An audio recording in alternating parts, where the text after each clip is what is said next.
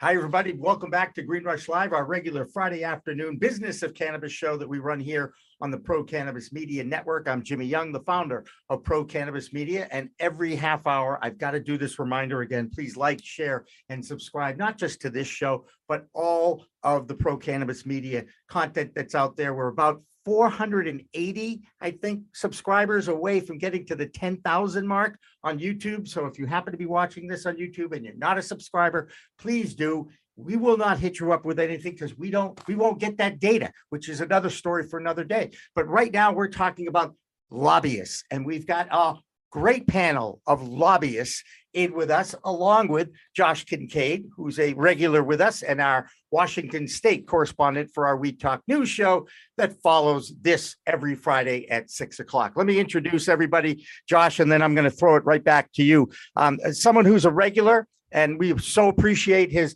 regular appearances here on Green Rush Live is Michael Correia from the NCIA, the Director of Government Relations. Uh, Michael, great to see you again.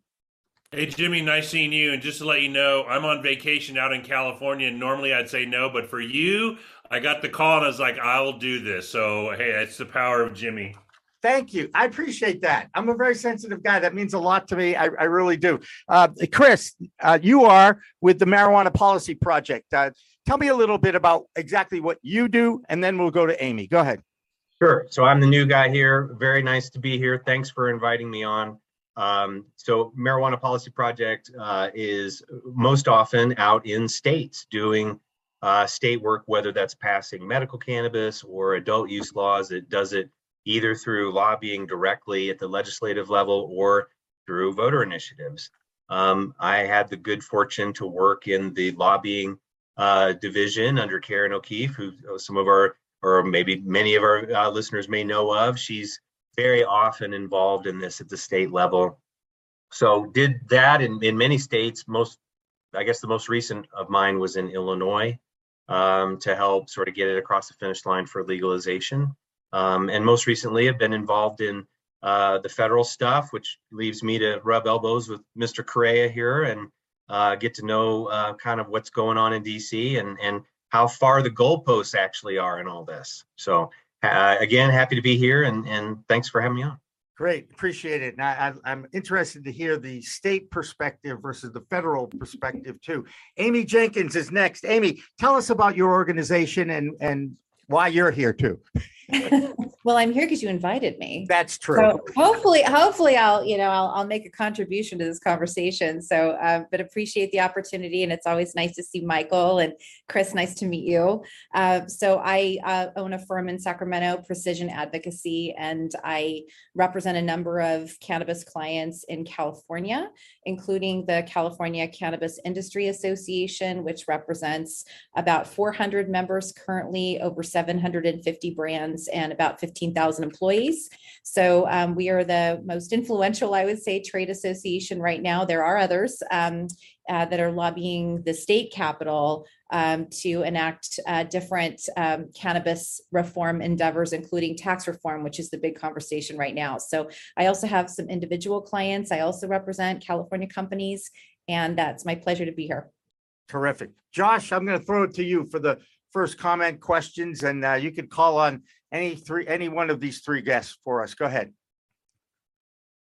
All right. So uh, lobbying last year broke an all-time mark amid a flurry of government spending industry. They topped 3.7 billion for the first time. That's up from 1.5 billion in 2001, with 3,700 new companies and organizations hiring lobbyists since the start of the pandemic, bringing the total number of lobbyists in Washington to an estimated 12,000 with so many multiple in-state lobbyists in Washington State, uh, you know, any state for that matter, how do we make any progress with so many different agendas? Uh, I guess I'll start with Michael. So um, that's one of the biggest issues I'm dealing with now. You know, when I started, which was nine years ago, almost 10 years ago, is before there were legal sales uh, in Washington State and uh, Colorado that happened in January and July of 14, and I started in 13 a lot of I was the only guy there. I was on an island by myself trying to lobby. And the issue is pretty was pretty uniform. Take the industry seriously. We wanted a professionalization of the industry. We wanted to talk about the banking issue, the taxes. It was very generic. It was very easy talking about it because I was the only one doing it. Well, now the industry has matured. And here we are, you know, nine years, 10 years later, we have bigger MSOs, we have medium sized companies, we have smaller, we have different aspects where some of them may have a little different perspective when it comes to what does legalization mean. And a perfect example would be something like interstate commerce. If you're a big MSO that invested hundreds of millions of dollars in a state based model, and all of a sudden legalization threw that open, your hundreds of millions of dollars of investment would maybe go out the window. And so there's a little different perspective as far as tax rates, uh, regulations, how how how much you can deal with on regulations, how much you can pay on taxes. The bigger guys can do more than smaller guys. And it gets back to economics of big versus little in every other industry. And the industry, cannabis industry, has changed. It's matured a lot. You see a lot of consolidation in the industry, a lot of growth. And when I was talking, it was, hey, treat us like every other business in America. Address the banking issue, address the tax issue. And that was it. Well, we've gotten none of that. And now they're talking about legalization. What does legalization look like? What do regulations look like? And now that's where you're seeing some of these differences pop up. And that's just within the industry. And then you have industry sort of versus advocacy in their approaches about drug legalization, drug reform. So when you're on Capitol Hill, one of the things I always wanted to do was have one unified message. This is the cannabis industry, and this is what we want. And now there's little nuances, a little popping up so you are a uh, a friend on Capitol Hill that wants cannabis reform. You hear one perspective and you go, "Sounds good to me," and then you support it, and it may not be the full picture. And that's one of the things I'm fighting for right now is just representing the industry as a whole, not one company, not big companies, but just the industry as a whole. But you're starting to see those nuances pop up in different ones, and having Capitol here, Capitol Hill hear different voices, it's a challenge to your point, Michael, I just talked to the CEO of Riv Capital who spent a quarter billion dollars going to New York. And I said, You must know something we don't because you wouldn't spend that if you thought legalization was going to happen. Yeah. Uh, Amy, you're nodding your head. Do you have anything that you want to add to, to Michael's comments? Well, I, I was certainly I was certainly relating to I think the fragmentation of the industry. I mean, I think when we first started lobbying in Sacramento, we were all a unified voice. And I think there's I think we're all continuing, when I say we, it's the different associations and different stakeholder groups. I think we are trying to align ourselves around some key policy objectives, but but I certainly appreciate the the situation that Michael described because I'm experiencing that in real time in California. You have small farmers, you've got um, different associations that are springing up to represent different segments of the supply chain. Um, you've got multiple uh, new equity associations, so it's very very hard to find alignment when you have so many competing interests. But I also want to go back to your your prior initial question about how do you how do you penetrate? Like how do you make how do you make your voice heard when there are so many competing interests? And the way i started was as michael said you normalize you know but but the other thing i did is you have to tell a story from a local district perspective. And so i had to go one district at a time and really figure out what made that policymaker tick and how cannabis was relevant to their district. So low hanging fruit were legacy communities that have already accepted cannabis in those communities. But then when I had a legislator that was very pro law enforcement, that's where you focus on, you know, unlicensed market versus licensed and how you can regulate and, and control and reduce crime. But, you know, you have my strategy was always, you know, really trying to identify what is going to make that particular policymaker tick. And I continue to do that to this day. But as cannabis has become more normalized and we're generating significant revenue in California, it has become far more mainstream. So most legislators let me in the door. But it, it, it really started out with that level of basics. And Chris, how about you? Uh, well, you know, the longer we go, the more complicated it gets. So those interests, just as Michael outlined, get more specific. And I just go back to a really simple analogy, and it's when, you know, in World War II, at the very beginning, it wasn't hard for people to sort of rally around the idea that Hitler's a bad guy and we need to deal with this. But on the other end of that same war, it's not about whether or not it's a good idea. It's about how are we splitting up Germany? You know, how are we going to manage the situation? And that's kind of the situation where legalization is upon us. 37 states have some program in place where their citizens get access on a regular basis, and there's an industry that supports them. Um, we just have done it badly because the federal government hasn't done anything yet. And so, you know, we don't really debate anymore whether or not we should. We just sort of have to deal with all of the messiness along the way. And a lot, at the, the longer we go, the more entrenched interests get, because that's that's what happens. You create a system, and businesses start operating in that system. They didn't make the rules; they just work in the system. And the minute they get operating, they get attached to the system that they operate within. And so as soon as you then walk in and say, hey, everybody, you know what? That medical thing worked great. You know what we should do? Let's make it available to all adults. And that is obvious to, to folks that are in the advocacy space. But if you're a business, what you're now talking about is bringing in who knows how many, potentially a theoretically unlimited number of, uh, of competitors, right? And so you're now in a situation where your early adopters, the ones that got in, are now very likely going to be finding ways to sort of make sure they're going to be taken care of throughout that whole process. And so now you have interests that start to diverge. And hey, anybody in the world can hire a lobbyist. That's easy. That just takes a checkbook, right? And so if you've got nervous uh, CEO and you've invested at one point whatever in your grow, right? You want to make sure that you can continue to pay your staff. And so you're going to make sure that you've got the GR heft that you need to go to Sacramento or to, you know, um, any any state capital to try to keep that system in place. And what happens then is as this whole thing develops over time, you have just different interests going different directions and it's a mess because to where where michael exactly began is it was one thing when it was simple and everybody could have one message but you go into a lawmaker's office now and he or she will say well you know what? I talked to somebody last week and they were, they kind of said some other thing. Mm-hmm. It's really really hard now to try to move the needle when you've got so many voices so it's it's a significant challenge and just to piggyback on what Chris was saying, which uh, hit hit the nail on the head, is if you were to have if you were to go from uh, uh, it's illegal and then tomorrow it was legal over the country, everyone was equal. Well, now, like California, it had these legacy operators for 25 years, this gray market. You had other states with medical. Well, now they have a footprint. So, like in Arizona, they may want to control how many licenses are out there. Everyone when you are on the outside, everyone loves capitalism, but when you're on the inside, you, everyone loves monopolies, and so it's it's hard to tell on where you're at.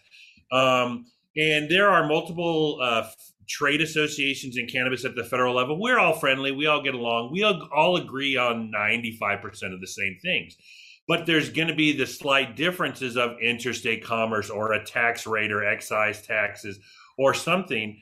And like Chris was saying, now you you are protecting your interest you are protecting your investment. You as a ceo or manager of a company you're looking at your time horizons and you know year two years three years five years and making investments on that. And then all of a sudden congress comes out and changes the rules mid mid course well that's going to affect you as a capitalist. And so i i'm we need this sooner rather than later because if we have nothing you will get a lot of consolidation of the industry. And then four years from now, when we have legalization, you will have these very big, powerful companies that don't want to play with others and don't want to open it up. But hey, that's um, that's why you know Congress members get paid the big bucks, and we keep fighting a good fight.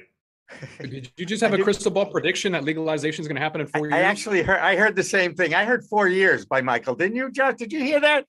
So my um my first event I did at NCIA, Earl Blumenauer spoke, and he said legalization by 2020. And seven years seems so far away. I was like, yeah, it's possible. I viewed this as an eight to ten year process. So I had visions in 2013. legalization by the summer of 2021. Here we are in the summer of 2022, and we haven't gotten banking over. We haven't gotten 280E over. I've pushed my time horizon a little further back. And someone who worked in Congress before never make predictions, Jimmy. Right. Well, it's kind of like being a sports guy. You lose credibility as soon as you're the wrong prediction. You know, Yeah. you have to be able to look at both sides, which is what I teach uh, about a talk show host versus a journalist. Big difference. Um, guys, we had some breaking news this afternoon, uh, and I want to get uh, your opinions on it just to keep the conversation going. Uh, Merrick Garland, the uh, U.S. Attorney General, uh, had a quote out there. Tom Angell from Marijuana Moment uh, reported on it that the Department of Justice will address cannabis policy in the days ahead. Um, is that is that a tease? Is this encouraging? Are they going to reinstate the Cole memo? Where do you think the uh, the DOJ is going to go? And and um, Chris, we're going to start with you. Go ahead. Unmute yourself first. Yeah, I, I, so I don't know. Um, and I thought you were, you were gonna say they said something, because we, we- we'd seen that they were gonna say something. Okay, well, well, yeah. I was like, oh boy, uh, so. in the don't know. days ahead is the quote. In the days ahead is the quote. Yeah, I got to tell you, I was definitely taken aback by the press release that NORML sent out. I think yesterday. Yeah, yesterday that said, "Look, federal arrests are up." You know, we've been kind of happy every year. Yeah, they're trending down, and of course they would be right because we've got more jurisdictions where um, they're actually limited in their enforcement cap- capabilities. But that those numbers um, really tell me that we're definitely not out of the forest yet. So um, I think there, there, it's easy to sort of be in this space because everybody that you talk to kind of loves what you're doing, and businesses are all excited, you know, generally, uh, and that uh, that we we are in kind of a ecosystem um, of support, but um, it's not always really the case. So um, we'll see what happens. Um, I can't. I hate to, hate to make any predictions about what the federal government's going to do. No, i- i- if they do anything at all, it's it's a major news story. Amy, uh, what's your reaction to this little piece of news? And it's more like a tease. I would say it's more like a tease, but I, you know, again, I, I tend to focus on state, state lobbying. And so where there's a, an impact at the federal level, obviously I track. I would imagine Chris and Michael have a better read as to what that might mean. Um, in California, we're, we're focused a lot on um, illicit market activity. There's also a lot of conversations around interstate commerce as what was previously brought up. So there are some linkages there that that might um, have some sort of correlation, but um, but I, you know, I I think four years, as as Michael subtly dropped, might be a more accurate prediction in terms of the direction of legalization. So yeah, it's tough to make predictions on what what was what this means. in the It's my only thinking. Um, I, I maybe all the 25 years in DC, I've become a cynic, and all the times, all the times I've heard Chuck Schumer say he's going to drop his bill any day now. Yeah. 18 months later, you you sort of now when someone says something, I just shrug my shoulders and roll our eyes, and so. You know, the the first question you'd have to ask is what can the federal government do? That's the first thing. And they're not going to legalize, they're not going to reschedule, they're not going to do anything major like that. So what could they do? Maybe they could tighten up the Cole memo, maybe give some better guidance. Maybe they could tighten up the banking memo and make it a little easier on financial institutions. So I know the Treasury Secretary and others have said something around banking, and maybe they realize Congress isn't going to do something on safe. Maybe they could tighten it up around that. They could do something around research. They could do something, you know, um, around veterans. But there's not a lot they can do. And Joe Biden's been president for 18 months you know, he could have come in in January and said, administratively, these are the things I want to do. Um, because I'm on vacation, I'm sort of a few days behind on everything. So if this was Merrick Garland, you know, they're not going to say anything. And if he was quoted, yeah, they'll probably do something. And my guess it's a clarification around some administrative stuff versus anything major. Um, that's just the way the federal government operates. And, you know, um, you know, maybe I'm more into the teasing. I'm more into the teasing, and we're we're going to be doing something to get you excited, so then everyone else can talk about how the federal government's going to legalize cannabis. Here, here's a quote for you from him uh, that started this. Um, Uh, enforcement resources are not put to their best use prosecuting nonviolent, low-level marijuana offenses, even in jurisdictions where marijuana use remains illegal. This is a constant theme that I keep hearing from law enforcement for years now. They don't want to prosecute. They don't want to arrest any more people about cannabis because they don't want to fight for it more than anything else, especially in legal states. If you look at the the gist of the Cole memo, which was what Chris nine years ago, eight and a half years ago, something like that, and then in 2017, when Jeff Sessions tore up the Cole memo, he basically said he was going to give priority, or he was going to give, he was going to allow the the local state attorneys determine that. Now, um, I don't have the data. Has there been a ramp up in the past five years about arrest, and maybe they've seen some data and they're trying to refigure and now say it is not a priority and then maybe do a new Cole memo. Um, I don't know, but um, I know we've we've lived in a world without Cole for five years now, and I don't know what the arrests have done. I don't know if the others have get any enlightenment, but that's the only thing I could be thinking of. And and all Cole ever did was just say, here's here's our list of priorities. Hey, you know, state or U.S. attorneys general out in the world, do whatever you think is appropriate. So I mean, it never really dialed anything back. It just sort of gave enough room for USAGs out in the world to, to sort of say, well, okay, I'm not going to take this as an as a priority. You know, that, there were certainly prosecutions that happened after that. So it's not like it it's not like the whatever i guess 2016 was when there was a limitation actually built into the budget that said doj does not get money to go after state state compliant licensees and that's meaningful on, um, medical, on medical. On on medical. That's exactly right. And and so so now we have the Cole memo but the my, my understanding is that nobody really changed policy when sessions yanked the, the memo. I mean i think it was sort of functional you know at, at least it gave a place for banks to have some activity. So it didn't make any sense for anybody to just say well okay forget it. They just sort of kept operating. And so i don't know reinstating the Cole memo okay so we all i mean it doesn't really change anything you know it's we need to change the law The next changes are going to be Congress. That's going to be the true changes of Congress uh, changing laws. now if anybody in the administration asked i would say oh absolutely we need to get that Cole memo reinstated but i mean in the real world at the end of the day we're not seeing changes in people's lives because the memo is in place or not Amy, you're in California, right? I am. Uh, boy, you got a plenty of stuff going on in that state uh, every single day. Uh, it's the number, it's the number one cannabis market, and I think eighty percent is still the illicit market or the legacy market, if you will. Um, is California setting an example, or are they just making decisions and then kind of winging it once those decisions are made? I get no rhyme or reason out of California. Can you enlighten me? Well, I I would say I would say that there are a many there are many many things that we did not get right uh, with the passage of Proposition 64, which was our measure to legalize cannabis for adult use. Um, it- it's it's certainly job security for me from the standpoint that I have spent the better part of my time since its passage in in 2016 trying to you know steer the ship in the right direction and can and, and address some of the the areas that were that are not entirely functional. So whether that is our our very complex um, system of tax collection the rate at which we're taxed um, you know there's a lot of people that have real concerns and and and for better or for worse but the the reduction in in penalties so um, you know the fact that that cannabis um, illicit cannabis is is a misdemeanor has has led to a, a huge uptick in unlicensed market activity.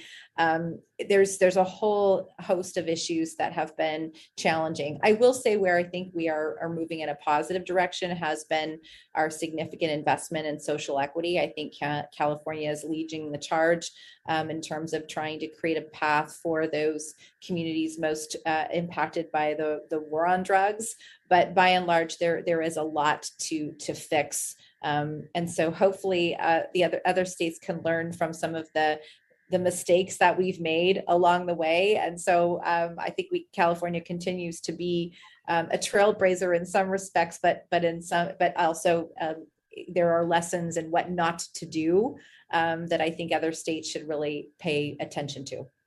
And and just to piggyback on top of what Amy said, as a California native and actually in California right now, you know, California led everything cannabis. You know, I think it was sort of the leader on cannabis uh, because it's such a big market and there are a lot of lessons to learn on, you know, what they did wrong. And one of the biggest issues is because you don't have federal legalization, you're going to have price differences. And California is growing some of the best stuff and at a good price because we have such an agricultural background that's going to be leaking out of the market. There's going to be diversion until you have some equilibrium. I guarantee you, if you made tomatoes illegal across the country, there would be a tomato illegal tomato market going on because California grows them well. It's just something about the market. But with that being said, um, I do want lessons being learned because what works, what doesn't, as far as taxes, higher taxes, regulations, there is no perfect legalization bill, but when Chuck Schumer is going to drop his bill, we as the cannabis industry are worried that these tax rates are going to be too high. It's not going to be good for the industry, and it's going to lead to uh, this illicit market staying around because the taxes are too high. So you have to be. A lot of policy people in DC aren't thinking like that, but that's my job is to educate and keep getting that message out of why we need to do legalization right and the lessons we uh, learn from states like California, Colorado, Washington, Oregon, some of these others that have been doing it for a few years now. Right. We learn more from our mistakes. Hey, hey, Josh, um, Washington, have they learned anything? Have you learned? I mean, it seems to me they're still kind of uh, almost going back in time and redoing what they did 10 years ago. Yeah, I think you learn more from your mistakes. Practice doesn't make perfect, failure does. And Washington State is probably the best learning experience. We are a petri dish experiment here. Uh, the most competitive marketplace in all of North America is right here in Washington State. 2,000 SKUs in any store and no vertical integration. So none of the stores care about the brands. They'll just put 2,000 SKUs up and then good luck competing against that granted a lot of brands have you know a dozen or so uh, different brands with uh, with under underneath them to to kind of create all of those products. But what we're seeing is you know still a class c felony to maintain and operate a marijuana lounge. We're seeing it's a felony to grow at home unless you have uh, a, a license a medical marijuana card. So there's all kinds of issues in this state and it, it's going nowhere fast.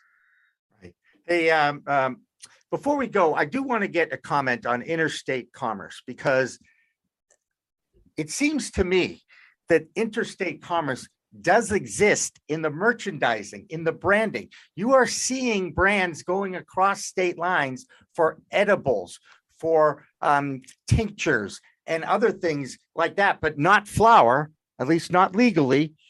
But it still has to start with the flour.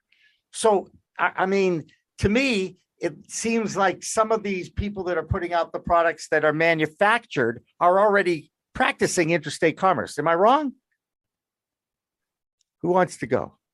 I don't know. I mean, I, I, I would say this that that to a lot of folks that we talk to on the Hill, the folks that work, you know, in as staff for members of Congress, we're already doing interstate commerce. If you have a company right. that operates in one state and you have employees in another state, what are we talking about here? You know, like, is it is it the magic moment when a joint actually goes across state lines? Now we're gonna like really have a problem with this company. There's stuff happening between these states all the time. Money is flowing. It's interstate commerce to a lot of folks already. So I'll give you some anecdotal personal. So last summer I vacationed in Montana, Chris's state, and I flew in and out of Spokane and I there's a dispensary right on the Spokane uh, Idaho border. And I remember going there, I visited, and uh, I think there were 40 cars in the parking lot, and 36 of them were from Idaho, which is probably has the most, the least cannabis friendly laws on the books. Idaho people are going to Washington State. They're just losing that tax that tax break. That, like Chris is saying, that's interstate commerce right there because they're going across the state lines, and you know they're not consuming it in Washington. You know they're bringing it back to Idaho because that's what's happening. It's just it's just one of those things that you're going to get that leakage, that diversion until the federal officials are at, having an honest discussion about cannabis. There you go. Well, this has been a great honest conversation about cannabis. The, the three of you have been outstanding.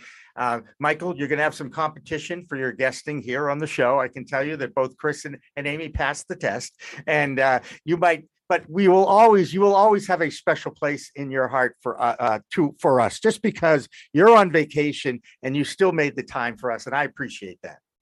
Hey, well, I always appreciate it. And Jimmy, we're going to hopefully do a lobby days in a couple months and coming to DC. So once you get the notice, come on down, visit us. It's been three years.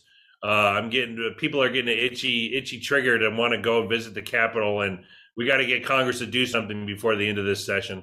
Right, and I was at I was at the last one in 2019 in May, and uh, because my brother lives in Chevy Chase, it makes it somewhat convenient for me. But I'll be honest, I haven't seen him in three years except on Zoom because you know he they didn't want they have grandkids. I mean, you know what happened, guys, more than anything else. Um, because we only have one guest the next half hour, I'm going to offer if you guys have time and want to stay, you certainly can. Michael, being on vacation, you're already excused. Okay. So go and enjoy your time in your home state in California. And uh, we're going to have more of Green Rush Live after this. Don't go away. Don't forget to smash that like button on your way out and check out these other videos that we've got.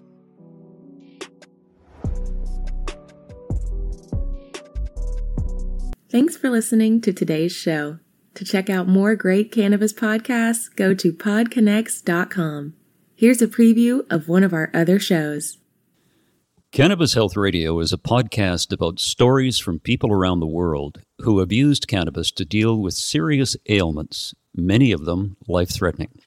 My name is Ian Jessop. My co host Corrie Yelland is no stranger to the devastating emotional impact faced by so many people receiving a death sentence diagnosis from a doctor. Told she only had months to live with anal canal cancer, Corrie researched and immediately began using cannabis oil to eliminate her cancer and has been cancer free for more than a decade. She told herself that if it worked, she would spend the rest of her life helping others, which she does tirelessly every day.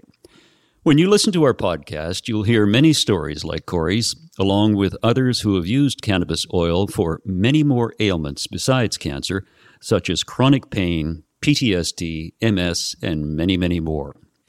As one of our guests said, your podcast gave me the confidence to save my own life.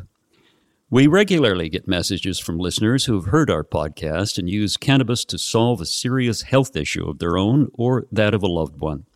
We hope you listen to these stories and be as inspired and moved as we are with each and every episode.